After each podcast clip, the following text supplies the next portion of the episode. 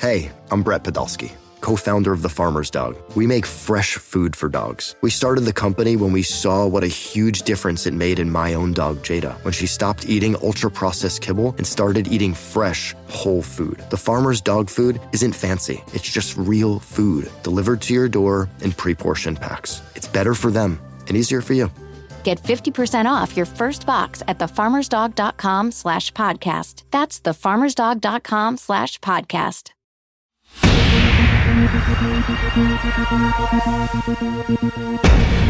Hey everybody, it's David Pluff. Welcome to Campaign HQ.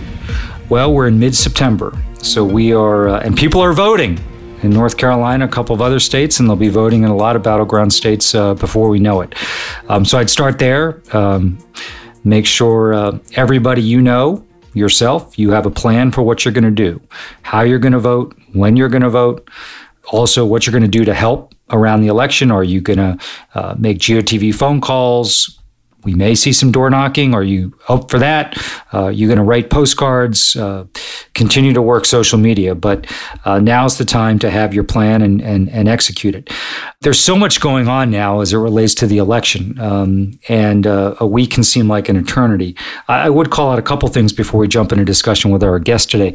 One, Donald Trump, I'm talking to you on Wednesday, September 16th. He, on the night of September 15th, at an ABC town hall, a socially distanced town hall, but he still was taking questions from citizens. So what was remarkable at the ABC town hall was you saw Laura Ingraham and others on Fox call it an ambush. The president was ambushed, which is, the most preposterous thing of all time. He was getting asked questions by citizens. And they had some follow-ups with him when they weren't satisfied with what he said or thought he was being dishonest. And so to me, a couple of important things about this. One, is Donald Trump going to be able to, there are still undecided voters out there, or there are voters who are now leaning Biden but aren't firmly there, are still open to voting for Trump. Is he going to have the ability in the midst of a pandemic and an economic collapse to basically gain a high enough percentage of those voters that are still up for grabs to make a difference? And, with last night, what you see is he doesn't really have interest. He's just very defensive. He continues to go down, the lying road, lying about his healthcare plan, lying about the epidemic, saying he wouldn't have done anything differently. So I think that's interesting. So that might have been a forum where you thought maybe he's going to try, maybe not successfully, but at least try to do a little bit of outreach and say, yeah, as I think about it, we could have done this differently, or no. And then what does this mean for the debates? And if he brings to the debates with Joe Biden what he brought to this town hall, my guess is he's going to make very little headway. So I thought that was very interesting. Now, Joe Biden has a town hall with CNN, I believe, later this week. And so that'll be fascinating, because I always found in politics the toughest questions came from voters, not from journalists, with all due respect to journalists, in part because, they ask the question maybe in a way reporters wouldn't, or it's really based on their own personal life, or maybe something happened to a family member. And just that dynamic is different than, a reporter asking a candidate a question. And that's kind of what people expect. It's two professionals doing their job, but a citizen asking a question takes on a different dynamic. So I'll be interested and feel a lot better about the debates if Joe Biden can have, the kind of performance he had in that press conference a couple of weeks ago. But he is somebody of great empathy. He listens. I think he will really think about the questions these voters ask him and not just launch into some screed. So to me, this is fascinating to see Trump and Biden within the space of about 48 hours engaging with voters to ascertain how they do. I think our guest today is Fernand Amandi, who is runs the firm Bendixson Amandi. It was founded by the legendary Sergio Bendixson decades ago. They work in the corporate sector, in the political sector, work with nonprofits. They're based in Florida, but they do work all around the country and with all types of consumers and voters. But they have a specialty in Hispanic and Latino voters. And I want to talk to Fernand about, one, they are the company that put out the poll for Miami-Dade that came out a couple of weeks ago that showed, you know, Biden's margins there, not what you would like, trailing both Hillary in 16, but certainly Obama in 12. Now, Biden is going to do better in other parts of Florida than Democrats, including Obama, when he won the state twice did. He'll do better with older voters. He'll do better, I think, in the panhandle up north. He might even do better in the suburban I-4 corridor than we did. And so he's going to bring a lot of strength to this race. But obviously, you don't want to just offset that strength with weakness elsewhere. So we're going to go deep into Miami-Dade, the Florida Hispanic community generally, which is incredibly diverse. You know, you've got Cuban Americans, people of Venezuelan descent, Colombian descent, a lot of Puerto Rican voters, Haitian voters. And then we're going to talk about the Hispanic and Latino population in the rest of the country, starting with the battleground states where we know Arizona has a huge, predominantly Mexican-American voting population that Joe Biden's doing quite well in. We'll talk about that, but also, you know, North Carolina, Pennsylvania, Michigan, growing Hispanic population in those states. And that could be an important recipe of victory, both for Joe Biden and Senate candidates and House candidates. And talk about messaging. I think sometimes there's a view that you just talk to Mexican-American voters about immigration, and with Cuban-American voters, you know, they really want to talk about what's happening in Cuba today. Those are important issues, but these voters are no different than any other voter, right? Which is healthcare and the economy and jobs and education and climate change are at the top of their agenda. So I think this will be a really interesting window into this incredibly important population, both as it relates to the 2020 election, but also, you know, the future of the planet ultimately in terms of our ability to work on climate change and work on pandemics in a global way, I think will depend on Democrats continuing to win a lot more elections than not. And right now, you know, the Hispanic and Latino vote, depending on the state, Florida is an exception where it is much closer, but, you know, tends to be 65-35. Back in 2012, Obama won Hispanic voters nationally 71%. That was our high watermark. So if that, you know, if we can get to the point where that becomes reliably 71 or 73 or 75, it is going to provide such a strong foundation to win elections in a lot of states, not just states like Texas and Arizona, as important as those will be. And obviously those could completely change the complexion of our national politics if we were to get more competitive in Texas in particular. But every state has growing Hispanic and Latino population. And so conversely, if the Republicans could find a way, maybe not to win that population across the rest of the country outside of Florida, but could, you know, lose it 55-45. That's going to put a lot of pressure on us to find those votes elsewhere. So I also want to talk to Fernand about the trajectory of these voters and kind of where he sees that going. So I hope you enjoy this conversation with Fernand Amandi. Fernand Amandi, I'm very excited to have you on Campaign HQ. David, it is such a pleasure to be back with you again and hopefully revisit some of the old good days that we had and talk about what's going on with these last 40-odd days before the biggest election in American history. Absolutely. There's so much I want to talk to you about. I am going to start with the poll that you put out recently that got a tremendous amount of national, maybe global attention, a deep look into Miami-Dade County in Florida. Well, by the way, I think a good model, I'd like to see a lot more organizations actually, you know, the media is doing more state polls now, which is good since the national polls don't matter in a presidential, but deep dives in counties. So talk to me about what that poll said about Miami-Dade specifically and kind of where you see the race in Florida generally right now. Well, David, one of the things that I think Democrats across the country know is there are always benchmark and titular areas of the country and some of the key states that we know are going to be harbingers for what Democratic performance might look like when we get to the election in November. And I think no one would argue that within the top 5 or 6 counties for Democrats across the U.S., Miami-Dade County, which is the southernmost and most populous county in the battleground state of Florida, is right there. So what we wanted to do was just to take a look at how voters right after Labor Day, which is when we know the traditional time when people start really paying close attention to the presidential race, see the state of the race.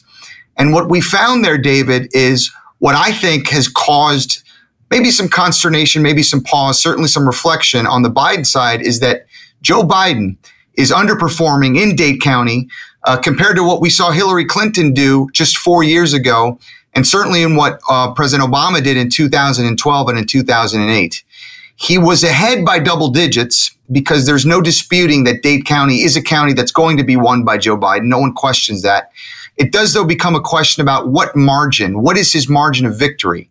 We learned 4 years ago, Hillary Clinton actually did a fantastic job in Miami-Dade County.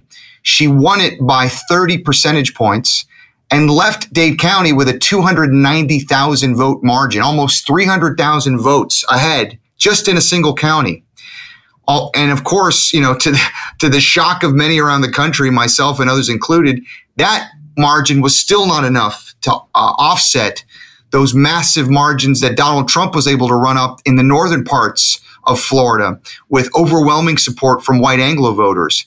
So when we saw Biden at this stage, with a lot of folks candidly decided in this race, a very low undecided, underperforming Hillary, I think for a lot of people, the question was, why is this happening? And I think the poll revealed, David, that the reason is there's some erosion with Hispanic voters. So let's talk about that. So, you know, Fernand, you were part of the team back in 2012 that helped lead us to victory in Florida, including, if exit polls are to be believed, winning the Cuban vote by a point, if I remember.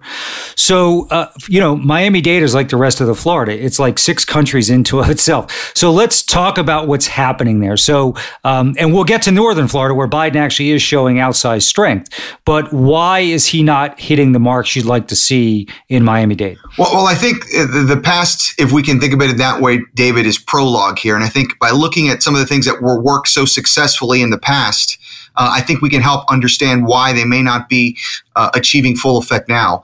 One of the things, to the eternal credit of President Obama, really, and you and all of the others who led those efforts in 2008 and then again in 2012, there was an understanding early on that the Hispanic vote, not just in Florida, but across the country, was going to be a key constituency to deliver the president's reelection. And part of this came from the luxury of being the incumbent, but it was also a commitment and to understand early on, not 6 months out, not certainly 6 weeks out, not even a year out, but really a year and change before even the election started.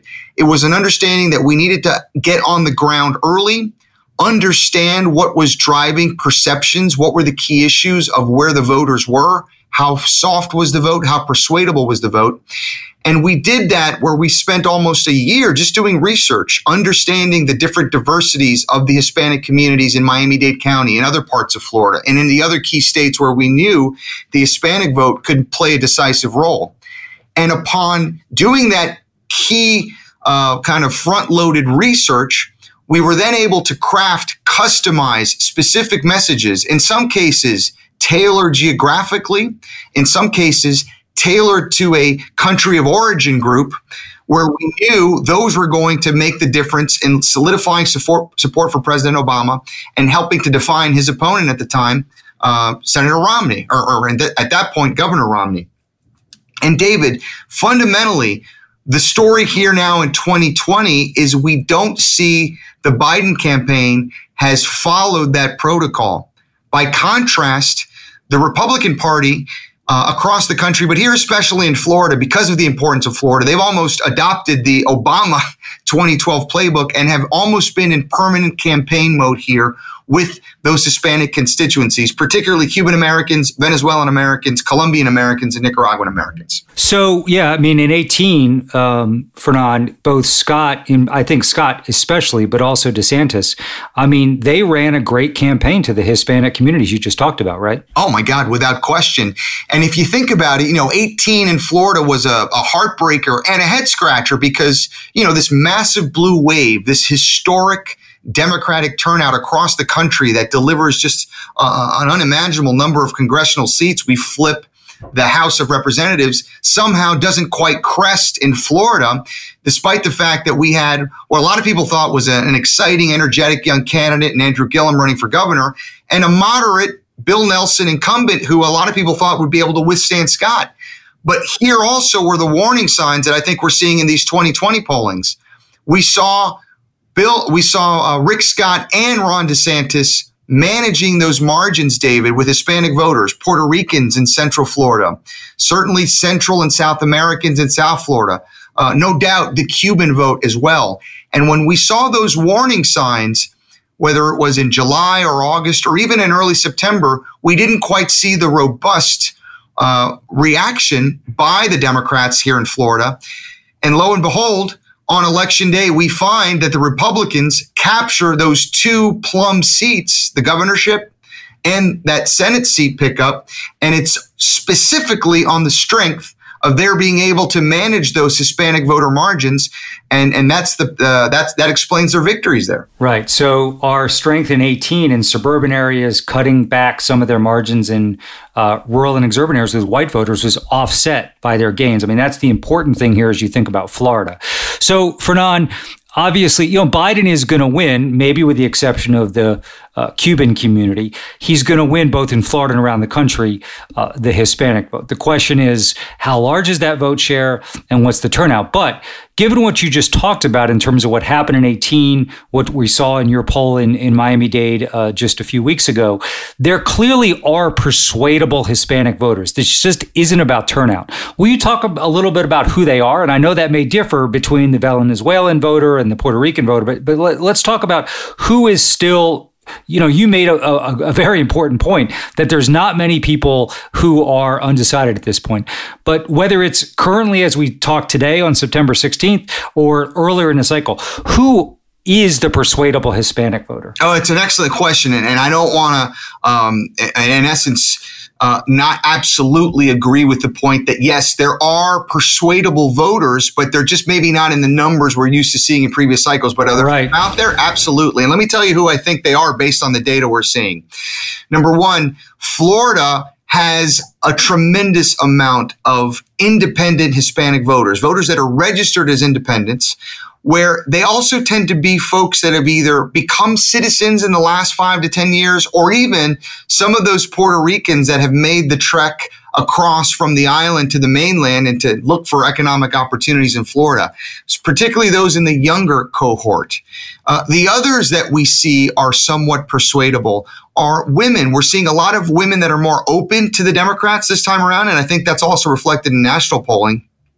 But you also see, to a certain extent, some undecided women as well. And those basically run the gamut in all of the communities. The Colombian community, which is a big one here. Even Cuban Americans, to the extent that you tend to see persuadables there, they over-index, David, in women. So I think those are opportunities where both messaging and drawing contrasts and also having the presence on the ground. I can't stress how important that is in the Hispanic community. Oftentimes, we make the mistake of thinking that that's a solid vote for us because ideologically they're aligned with where the Democratic platform is, yet the other side out-hustles them just simply by being present and running, you might call it a hugs and kisses love campaign where they don't talk about issues. So I think that's why these efforts of the Biden campaign re-engaging and redoubling down. You also see groups like the Bloomberg effort that's going to spend hopefully about $100 million. And even the Project Lincoln folks who've been doing incredible work saying they're not coming in to help in Florida as well. That might make a difference here in these last 40 plus days. Right. So we still have time, even though we're scrambling. So let's talk about Florida generally. So now, let's be clear. Biden's position in polls, to the extent we want to believe polls, public polls. Of course, we believe your polls. He's leading. I mean, do you remember back in 2012, there were news organizations that stopped polling the state of Florida because they said it's in the bag for Romney, right? So, to your point about what we did is we looked at what the electorate could look like, sort of irrespective of polls. Right. And if we registered and we turned out and we gained 3 or 4% in this voter cohort, maybe we could eke out a win, which we're able to do. Biden starts in stronger position, largely based on outsized strength for a Democrat with older voters throughout the state, suburban voters. He's doing better in the panhandle than Hillary did. But is this kind of what we're faced with, which is Biden almost assuredly will do that? I mean, he's got to still work, but does he leak enough down south to turn, a 2 to 3 point win into something where he could lose by 0.5%? Like, what's your take on where the race stands today generally in Florida? Well, I think that's exactly right. I think that's the nightmare scenario. And look, you and I both know a lot of the people engaged in the Biden effort and the brain trust, and they're brilliant people, very experienced, and they know Florida very well. They know Florida, right? They know Florida, exactly. But one of the things I think we're seeing, and let me just state it, I think it is an absolutely legitimate premise to say, look, if we overperform significantly with white voters who represent the largest piece of the pie in the Florida electorate, we can afford to leak a little bit of oil. We can afford to have a little bit of erosion with Hispanic voters and still win the state. But I think, as you lay out, David, the reason that there is such concern and consternation is if that becomes more of a leaking oil and perhaps an exodus with the Hispanic vote, and we don't quite perform with the white voters as we hope to do, and some of those folks come back home at the 11th hour to Trump, then you've got a situation where all of a sudden Florida's on the razor's edge. And I think because Florida is one of those unique states, all of the vote-by-mail ballots have to be received by the elections division on the day of the election. So we're going to have those counts, the in-person early voting counts as well. Florida is likely to be a state where we're going to know what the numbers are and we're going to know what the result is that same night, whether it's by midnight or 1 or 2 in the morning. That can help set the narrative and help prevent also President Trump try and claim a delegitimized outcome if Biden can win Florida and win it conclusively. It's such an important point. It's frustrating that it has to be a point we make, but it is no doubt. It's almost a checkmate in the Electoral College, but also in terms of preventing Trump's histrionics. You're right about that. I actually want to come back later in our discussion about what this could mean going forward. My view on politics is I'm not for any leaking, right? Let's just add and hold, strength. But, if over a decade or two, the Republicans can continue to make inroads in the Hispanic community in Florida and elsewhere, I think that is going to have profound impact on our politics. So let's talk about some other states, Fernand. You obviously, we'll talk about the general elected as well as Hispanic voters. So talk about kind of where you see Arizona, and then specifically kind of the role the Hispanic voter will play there in terms of the outcome. Well, I love to, and as a Democrat, I'm certainly heartened by what we're seeing in Arizona. And, it's so exciting, isn't it? Yeah, it really is. It's like if we could jump into our DeLorean and go back into the past for a little bit, David, you and I know that, remember Nevada was the state in 2008 that we were really hoping to flip, right? That was the one we're all looking at, because if we could flip that one, that'd increase our chances. And I think you're starting to see Arizona go the way of Nevada, which has gone the way of also Colorado. It's almost a rock solid lead there, where whether it's 4 points, 3 points, 6 points, I think one of the polls I saw this morning had it at a +7. And that, coupled with the great performance that Mark Kelly's doing, it's a fascinating development. And part of the reason there, I think, is also the Latino vote in Arizona is starting to perform at the levels and is starting to represent a larger share of the electorate. But you also have some of those older retirees that are white Anglo coming back to the Democrats. And I think the Biden effect there is helping. I think also the Mark Kelly effect. And that just makes the calculus that much harder. So we see these developments in Arizona. I'm very heartened by them because they've also been so steady and consistent. You know this as someone who ingests the numbers with the same discipline and degree that folks like I do. You want to see that steady consistency. And that's what we're now seeing. It's almost like a straight line dating back almost 9-10 months now. So I'm starting to feel stronger and stronger that Arizona at least looks to be solid blue almost. So this will be an interesting way, I think, to talk about the difference between the Latino vote, let's say, in Florida and Arizona. So you mentioned in Arizona, Biden doing really well with older retirees, a lot of older white retirees, but of course of every race. He's doing really well with suburban voters across the board. I'm sure he's going to do better in some of those smaller rural counties in Arizona than Hillary did. But he's also looking like he's going to get, 71, 75, 77% of the Hispanic vote. Now, that population is different than you mentioned, the Venezuelan community, the Puerto Rican community, the Colombian community, the Cuban community. And it's not just the Cuban vote. So let's talk about that, which is Biden's probably going to hit.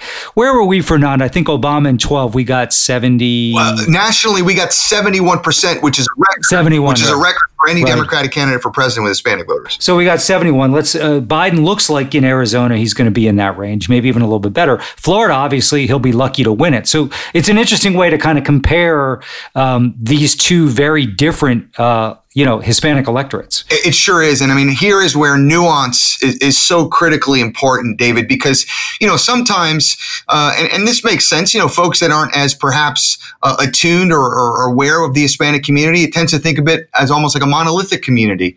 When in reality, we know that while the community shares many things in common that unite them, there are also significant differences. And what we see in the Arizona Hispanic and Latino and Latina electorate is one that is more Mexican-American in its orientation, a little bit more akin to what you might see in the West Coast, the California type of Hispanic. And those Hispanics in Florida that you drew the contrast to earlier, be they Cuban Americans, even Puerto Ricans, certainly Venezuelan Americans, they don't necessarily see ideologically some issues in the same way that our Hispanic brethren in states like Arizona, California, Colorado, New Mexico do. And I think that's why you see Biden doing much stronger, because that Mexican American cohort of Latino voters in Arizona, much more of a blue Democratic registered, Democratic leaning group to begin with. Same thing in Texas, right? Same exact thing in Texas. And that's the other kind of, I don't know if I'm allow myself to get excited about Texas. A lot of people, it's the blue whale that we think one day will eventually come into our column. And I think some polls suggest maybe this is the year. But if it's anything plausible to happen for Biden with Texas, it's going to be also on the strength of this overwhelming support from Latino voters there.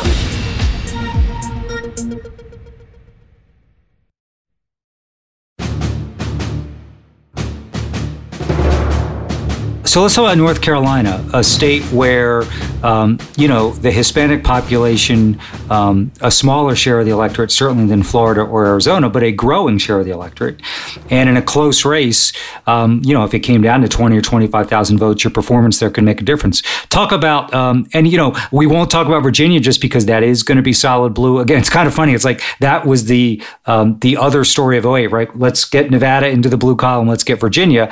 Now we're hoping Arizona follows suit. North Carolina does. But talk about North Carolina and the importance of the Hispanic community there. I think there it's both vote share, but certainly trying to maximize turnout. Well, North Carolina for me, David, is personal because even though I'm a Florida-born boy, I was raised in the great state of North Carolina. And I remember when I was there in the early 1980s with my family, we were probably one of only 1,000 Hispanic families all across the Tar Heel state. There just wasn't a lot of us. So it's been extraordinary to watch the explosive growth of the Hispanic population there. And with it, of course, the Hispanic electorate. And again, I mean, you remember this. We carried North Carolina in 2008, and we just missed it. I think it was one of those few states that went the opposite way for 2012. But part of the reason it was even close both times was because that growing Hispanic vote, which was, I think, at 1.6%, it grew up to now 7%. Now it may even be close to 10% of the Hispanic, of the overall statewide vote in North Carolina might be Hispanic. You're also seeing that go at a 65-35 clip for the Democrats. So that's a cluster of voters, along with that research triangle area where you have to see those college-educated white voters in the Raleigh, Durham area, those folks overperforming, and the Charlotte suburbs where you got a tremendous black population that is overwhelmingly for the Democrats as well. That's what's keeping North Carolina in play. And that's another state that if you take that out of the Trump column, now you're talking about maybe a 330 plus electoral mandate for Biden, not just an electoral college majority. And similar story in Georgia, right? Which is, obviously we've got the suburban strength, that was so evident in 2018. Obviously, significant African American population, but growing Latino population in Georgia as well. absolutely correct. And, you know, the big frontier there, and I think the big opportunity, what could be a coalition and alliance for the future of America, if we can figure it out in Georgia as Democrats, I mean, we're going to be tough to beat in a lot of states. It's the black-brown coalition, because we know that overwhelmingly, certainly in Democratic registration, you have a tremendous amount of black voters there in the state of Georgia, as we saw when Stacey Abrams, you know, depending on how you want to think about what happened there, you know, won and had it taken from her, or came right super close to winning that gubernatorial race. But yes, the Hispanic vote there is also growing explosively. And you combine those two votes, the Hispanic vote in Georgia with the black vote, and if you can somehow get at a 75, 80 percentile, then it becomes almost impossible for the Republicans to win by the margins that they were accustomed to winning to all throughout the early aughts. It's such an important point. So let's talk about some of the northern states. So Wisconsin, Pennsylvania, Michigan. Again, the Hispanic vote is not as significant there as some of the other states we've talked about. But, you know, if it's anywhere near as close as it was 4 years ago, you know, I know it's a trite expression, but, you know, this could come down to a vote or two per precinct. And you have growing populations all throughout those states, right? And so what's your view, both of those voters, how they may be different from their sisters and brothers to the South, but also the import of making gains there as part of not just winning this election, but making sure those states continue more often than not in statewide contests to go Democratic? So let's take those in order of size and importance. Kicking it off, you know, Pennsylvania now has double-digit Hispanic registration in the state, you know, and depending on turnout levels, you know, they might even be a bigger share of the pie than their registration if you can get a lot of them to turn out. And look, if you're winning that Hispanic vote in Pennsylvania at a 65-35 or even a 70-30 clip, I mean, that's potentially an extra 3 or 4 or 5 points.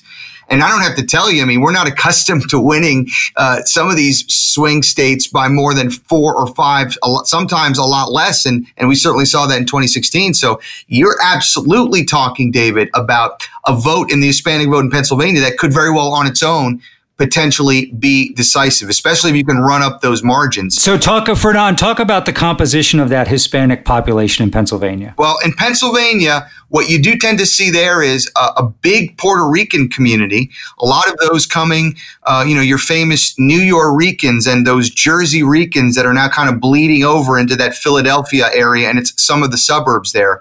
You also have a significant Mexican-American vote, but also a Central American vote that's enough there on the margins to make a little bit of noise. So not exactly what you might see a classic monolith like in Arizona or California, or what you might see Caribbean-style Hispanics alone in South Florida, but enough diversity there that makes it very diverse and interesting in Pennsylvania. Right. Okay. That's very helpful. Okay. So you want to go to, what do you want to go to next? Michigan? So let's go to Michigan next, where, you know, Michigan is another one of those that flirts with being in the 8, 9 percentile, could get up to 10 or 11 percentile, depending on turnout and registration efforts. But there again, I mean, we saw how close Michigan was last time. This is a vote that by squeezing out an extra 5, 10, 15 points in terms of margin, that could by itself give you another point or two. It just helps maximize those margins. And it's really playing the game that the Republicans play in Florida, in those Midwestern states, and even in Wisconsin, which certainly is the state with the least amount of Hispanic voters. It's in the lower single digits. There again, a contest that could be decided by 2 points or less, as it was in 2016, just increasing your percentage of Hispanic voters and the margins there could also make maybe a squeaker a little bit more of a breather for Biden. And same goes for Iowa, right? Which even if Biden doesn't win, we've got a chance to win that Senate race. Absolutely correct. I mean, you know, Iowa's one where you've got, because of the big agricultural industry that you have there, obviously a lot of meat packers, a lot in the poultry industry, even manufacturing there has migrated a growing Hispanic population that, frankly, David, literally did not exist in the year 2000. I don't even think it got to 1% of the white population. It wasn't. I remember when we were, competing in the caucuses there in 2008, it was something that just for the first time you could begin to see real numbers there if you overperformed. Bernie Sanders actually in 2020, this past election, did a great job of organizing the Hispanic vote there, and it can make a difference. So let's leave Florida out of this next question. Florida is, of course, always its own special case. But you mentioned, whether it's Arizona or Pennsylvania, North Carolina, 65-35, and, maybe you get that to 7-30. It seems to me when you look at, this is not a question about 2020. This is really about the next 10 or 20 years. If the Democrats were to get to the point where, you don't reach the numbers we have with the black population, but, maybe you get to 75, 77, that would just have a pronounced impact on American politics. Conversely, if the Republicans are able to bring that number down, maybe to 58, 42, and we always talk about in politics, like how important it is for Democrats to cut down Republican margins in exorbitant rural areas. It is important, right? But, when you think about the Republicans' job here, and again, we'll leave Florida out because that's a special case. But so it seems to me maybe things will just stay the way they are, and it's 65-35 for as long as the eye can see. But talk about that battle, and how can the Democrats get to the point where their vote share consistently outside of Florida is over 70? And what could the Republicans do to bring it down to the 50s? Well, I mean, again, the beauty of being on podcasts like this with such smart folks like you that know is we get to geek out, as you like to say, or nerd. Yeah, man, nerd out. So, go to town. Yeah, I'm going to get my protractor, my pen out, and then do this by, again, I think going backwards in time to explain what might happen forwards in time. I don't know how many people remember, but, we take it almost as an article of faith and for granted now that California is perhaps the bluest state in all of the United States now, right? I mean, it's the one state we know we're going to get those 55 electoral votes no matter what. But that wasn't always the case. And it wasn't always the case not even that long ago. If you think about the 70s, the 80s, and the 90s, California is the state that produces Richard Nixon and Ronald Reagan, and Orange County, funds a lot of these Republican conservative think tanks and the William F. Buckley types and all of the stuff that we see coming out of that state, which a lot of folks thought was the cradle of Republicanism, and also a state that was not one that you could just check the box off for Democrats in national elections. What happened, though, however, in California in the mid-90s?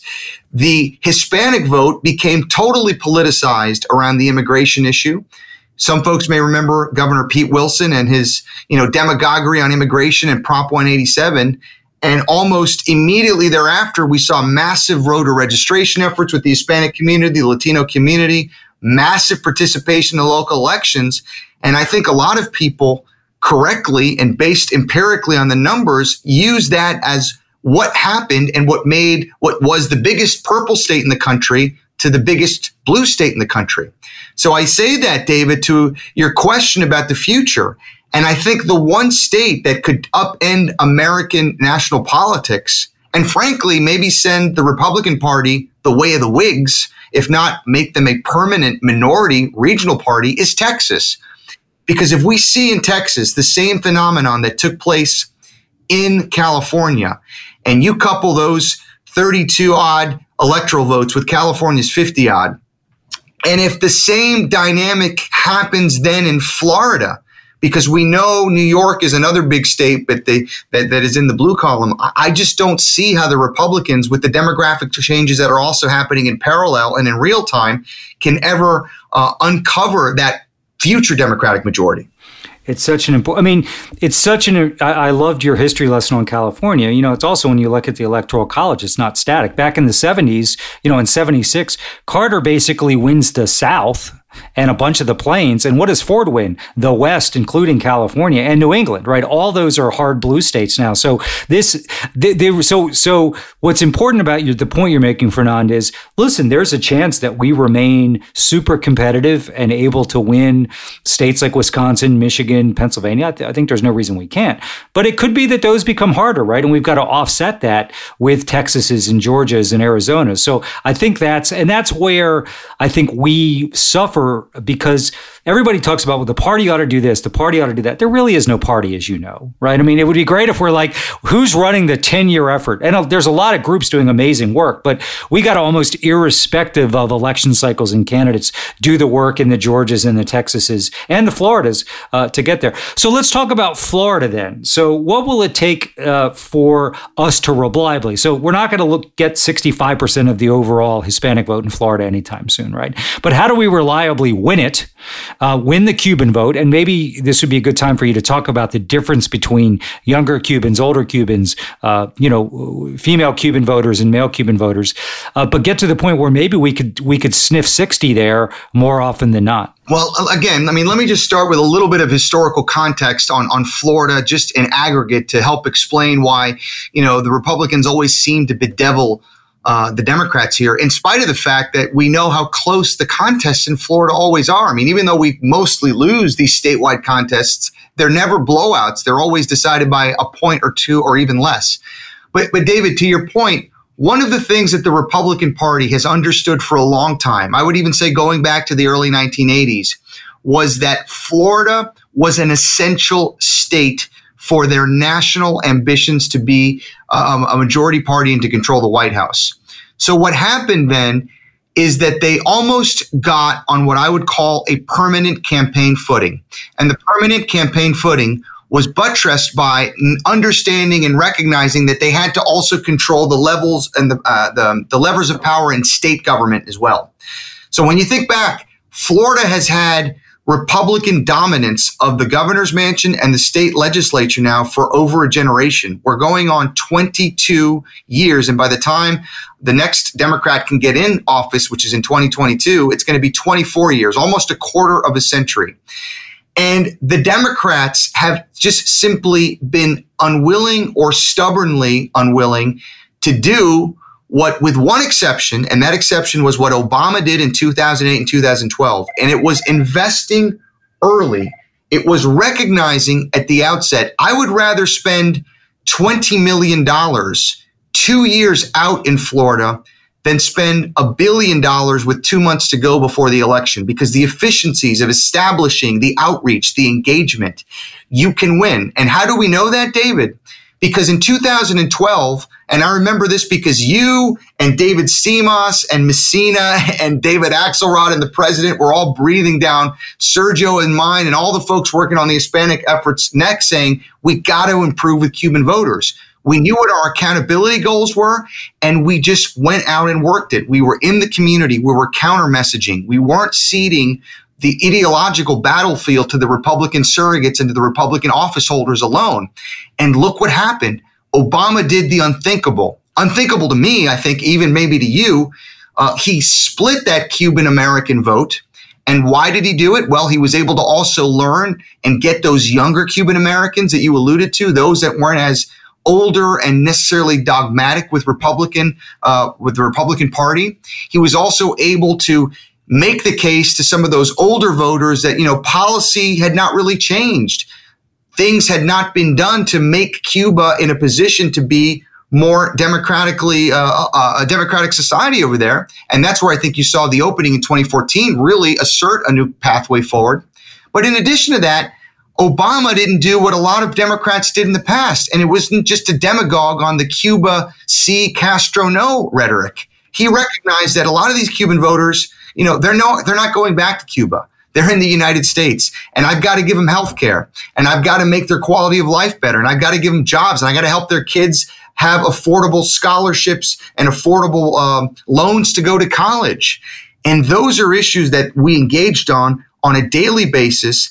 And it had huge ramifications. So if the Democrats can do that, I think they're in a position to win back and get to the levels of support that Obama got in 2012. So I'm so glad, Fernand, you made this last point. So whether it is Cuban voters, I think sometimes people believe that, well, all they care about is kind of the history of Castro and the Bay of Pigs. And when you get to Mexican-American voters, there's a view that, well, immigration's number one, as you know better than I. But, the research that I've consumed through the years and decades is, if you talk to a voter, whether it's a Cuban-American voter or Mexican-American voter, the number one issue is the economy, their job. Number two is healthcare. Number three is education. So talk a little bit about that. I mean, I think that that to win the votes of those folks, of course, like any, you've got farmers, right? And you've got factory workers and you've got healthcare workers.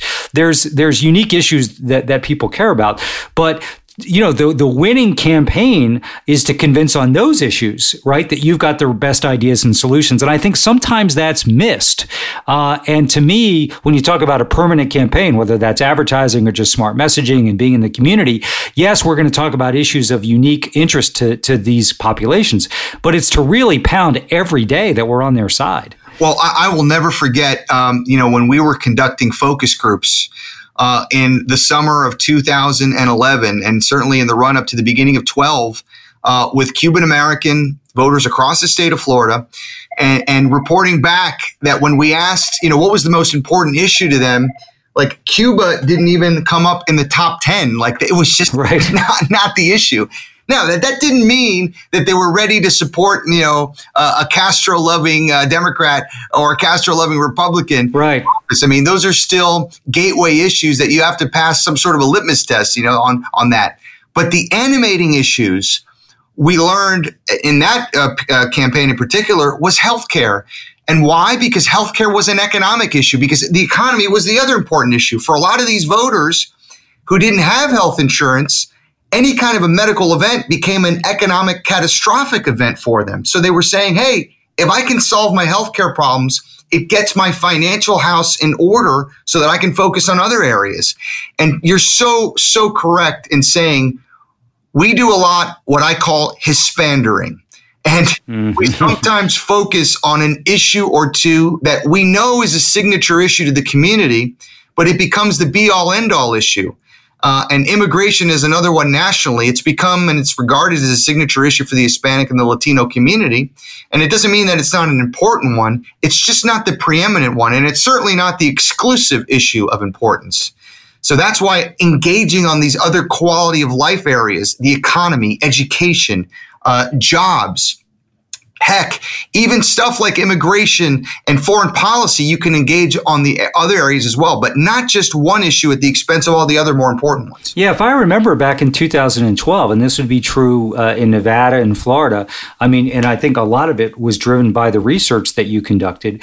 Our advertising, both Spanish language and just English language to reach Hispanic voters, particularly given that Romney went way off the reservation, as you recall, to win his nomination on immigration, no different than Trump, really.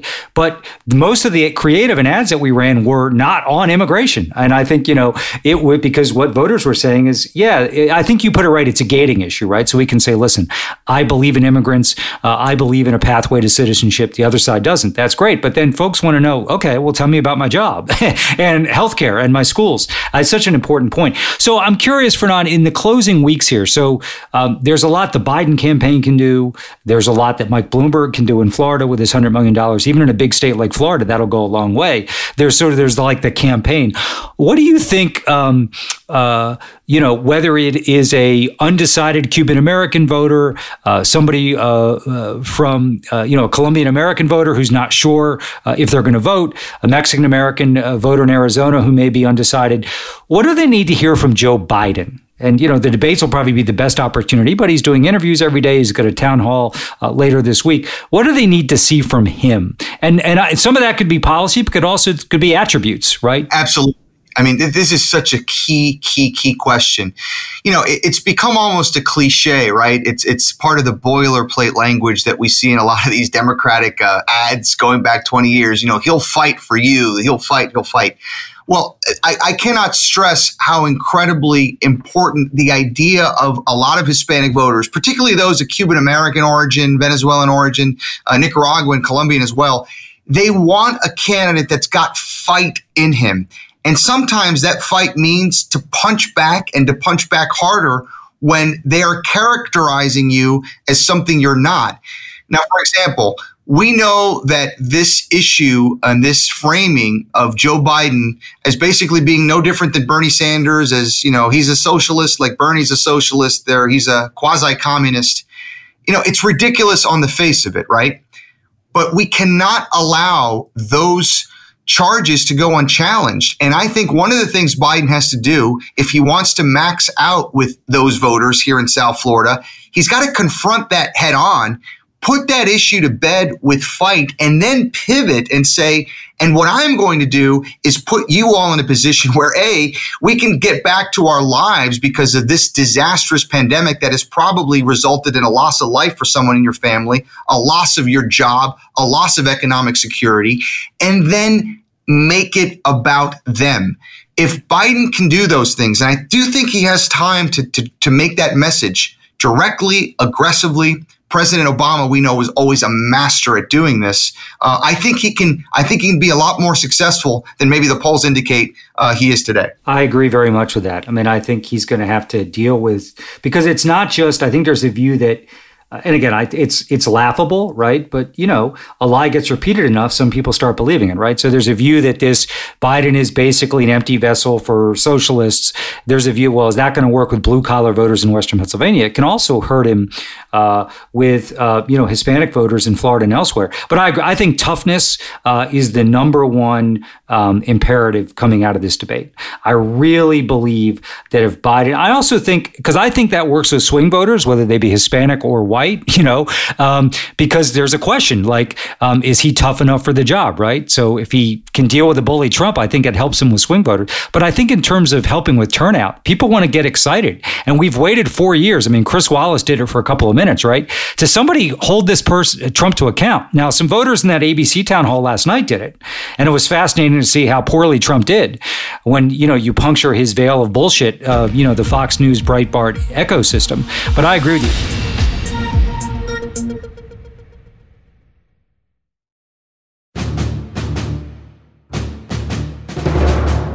So I want to ask you a question, Fernand. There was a poll recently that I found fascinating. It asked voters, I'll use the term Hispanic voters, but it asked voters, which term do you prefer to be referred to, right? And I think the options were Hispanic, Latino, Latinx, or might have been a couple of others. What was fascinating is I think Hispanic was number one, Latino closely followed that, but then Latinx was down at like 2%. So just speak about that, because obviously how you communicate with people, it's not just the policies you talked about, right? If you're communicating and referring to people in a way that they find offensive or don't prefer, it can actually set back your cause. You know, if there's anything that people take away from this episode of this phenomenal podcast of yours, which, you know, for me, it's one of my must listens, but I hope folks remember this piece, especially those that, are trying to work in Democratic politics and understand the importance of the growing Hispanic coalition. It's no accident that I've not used that terminology of Latinx at all. And I think it's a massive mistake. Now, that's not merely a personal opinion, but it's data-based, because as you talk about, for the vast majority of the Latino, Latina, Hispanic community, however you want to call them, Latinx is a term that they do not feel is organic to the community, that came out of the community. They feel like it's a term that has been imposed upon the community to the extent that they even recognize it, because as you alluded to, 90-some odd percent have never even heard of the term and would never choose the term. And what I think is even more frightening, if you look at this from the bottom line of what the political fallout is, there's a significant chunk that are offended by the term. Because this idea that others are now trying to label them different from a way they've labeled themselves or called themselves throughout the better course of their life. And I'm sure it's well-intentioned. I don't say that it's a malicious effort to term them as Latinx, but it's just not something that the community is at all comfortable with.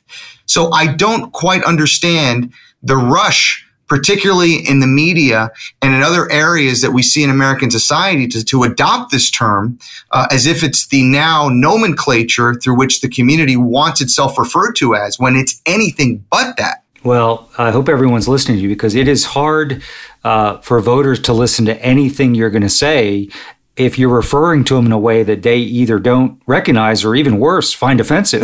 You know, they're really not going to listen to anything else you have to say, regardless of the issue. So I think that's important. Well, listen, Fernand, thank you for your time today, for all the great work and perspective and analysis you're providing both in Florida and throughout the country, all you're going to do over the next coming weeks. And hopefully we can talk on the other side and celebrate a great victory. You know, I can't say goodbye. And obviously, thank you for the opportunity, David, to be on this fantastic podcast. But, you know, you were always our North Star. You were always the man that gave us the no drama Obama confidence. So I got to ask you, I'm going to put you on the spot, even though I'm the pollster.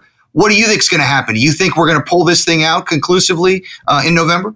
Well, you know, Biden's lead has been meaningful and consistent. And as someone who is a professor of data and numbers, you understand how important that is. Yeah. And I think that's real. And I think it's different to be ahead in a race 50-43 or 50-44 than it is 47-42, as you know. In fact, you know, Hillary's battleground leads last time were real, but she was nowhere near 50. And, you know, the other thing that's happening here, and I think is still underappreciated, is that the third-party vote share is going to be way down compared to 16, more at historical levels. And I always thought Trump could not win re-election, this is even pre-pandemic, if he had to get 49.5 or 50%. If he could win, you know, if he could get 47 or 48 again, I think it would be completely plausible. So all that suggests to me, you know, that Biden needs to land the plane here as opposed to, you know, fight through turbulence. But so the question is, how could he lose? And, you know, I think if he loses, that means we don't win back the Senate. I think the only way, because Trump, and, you know, that town hall with ABC was another piece of evidence. Like, this guy doesn't have interest nor ability, I think, to really claim enough of the true undecided voter out there.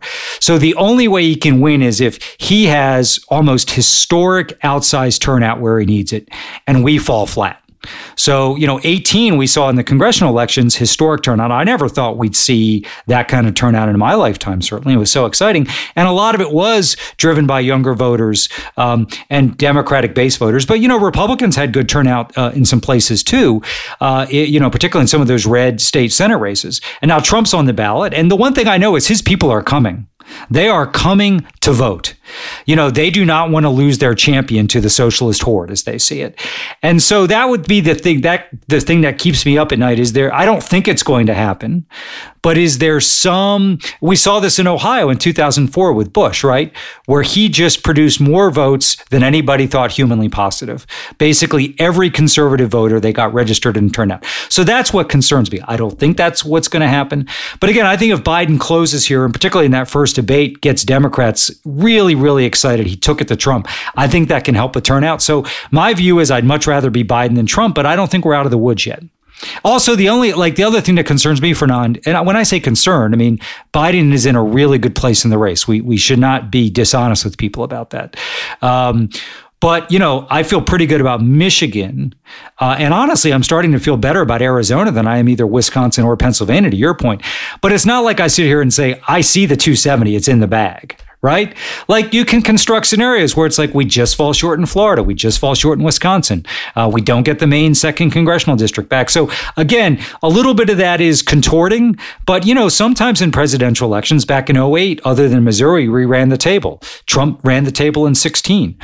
You know, for the most part, George W. Bush did in 2004. So sometimes one candidate gets all the breaks. So long answer saying, you know, I feel better about where Biden is today than I certainly felt you know, as it related to us back in 2012, you know, so, and, you know, we won that race, at least from an electoral college, with some margin. So, you know, I feel good about where he is, but I still think there's some danger landmines out there. Well, that means I can unpack my bag and don't refresh my passport. So that's the best news.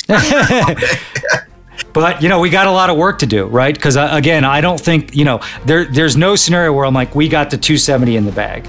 And again, I think Florida State, you know, as well as anybody, and Arizona, those are checkmates if you win those two. It doesn't matter then what happens up in Wisconsin and Michigan, although we clearly want to win those back. So, doubt about it. Onward. Well, Fernand, thank you, my friend. It's my pleasure. Thanks so much, David.